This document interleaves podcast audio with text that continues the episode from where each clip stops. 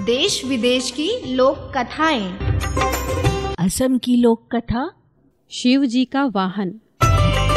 वाचक स्वर श्वेता पांडे। ये उस समय की बात है जब भगवान शिव के पास कोई वाहन ना था। उन्हें पैदल ही जंगल पर्वत की यात्रा करनी पड़ती थी। एक दिन माँ पार्वती उनसे बोली आप तो संसार के स्वामी हैं। क्या आपको पैदल यात्रा करना शोभा देता है? शिव जी हंसकर बोले, देवी, हम तो रमते जोगी हैं। हमें वाहन से क्या लेना देना? भला साधु भी कभी सवारी करते हैं?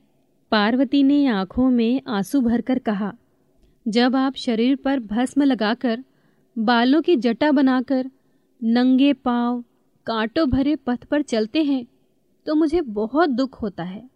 शिव जी ने उन्हें बार बार समझाया, परंतु वो जिद पर अड़ी रही। बिना किसी सुविधा के जंगल में रहना पार्वती को स्वीकार था, परंतु वो शिव जी के लिए सवारी चाहती थी। अब भोले भंडारी चिंतित हुए। भला वाहन किसे बनाए? उन्होंने देवताओं को बुलावा भेजा। नारद मुनि ने सभी देवों तक उनका संदेश पहुँचाया। सभी देवता घबरा गए। कहीं हमारे वाहन ना ले लें।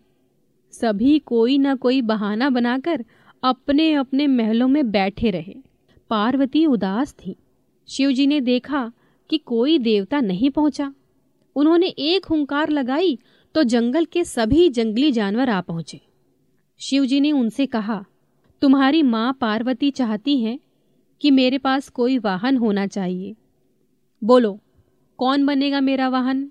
सभी जानवर खुशी से झूम उठे। छोटा सा खरगोश फुदक कर आगे बढ़ा। भगवान, मुझे अपना वाहन बना ले, मैं बहुत मुलायम हूँ। सभी खिलखिलाकर हंस पड़े।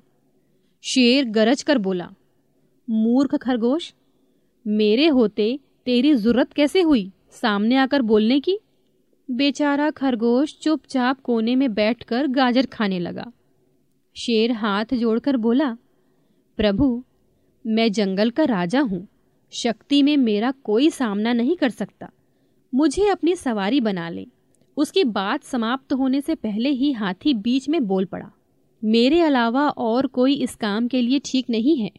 मैं गर्मी के मौसम में अपनी सूड़ में पानी भरकर महादेव को नहलाऊँगा। जंगली सुअर कौन सा कम था? अपनी थूथन हिलाते हुए कहने लगा, शिवजी, मुझे सवारी बना लो। मैं साफ़ सुथरा रहने की कोशिश करूँगा। कहकर वो अपने शरीर की कीचड़ चाटने लगा।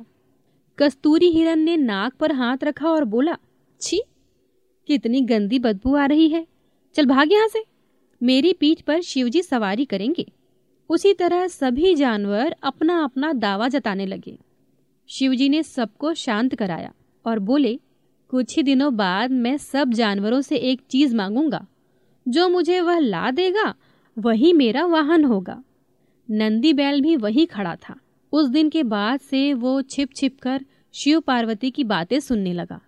घंटों भूख प्यास की परवाह किए बिना वो छिपा रहता। एक दिन उसे पता चल गया कि शिव जी बरसात के मौसम में सूखी लकड़ियाँ मांगेंगे। उसने पहले ही सारी तैयारी कर ली। बरसात का मौसम आया, सारा जंगल पानी से भर गया। ऐसे में शिव जी ने सूखी लकड़ियों की मांग की तो सभी जानवर एक दूसरे का मुँह ताकने लगे। बैल गया और बहुत सी लकड़ियों के गट्ठर ले आया। भगवान शिव बहुत प्रसन्न हुए।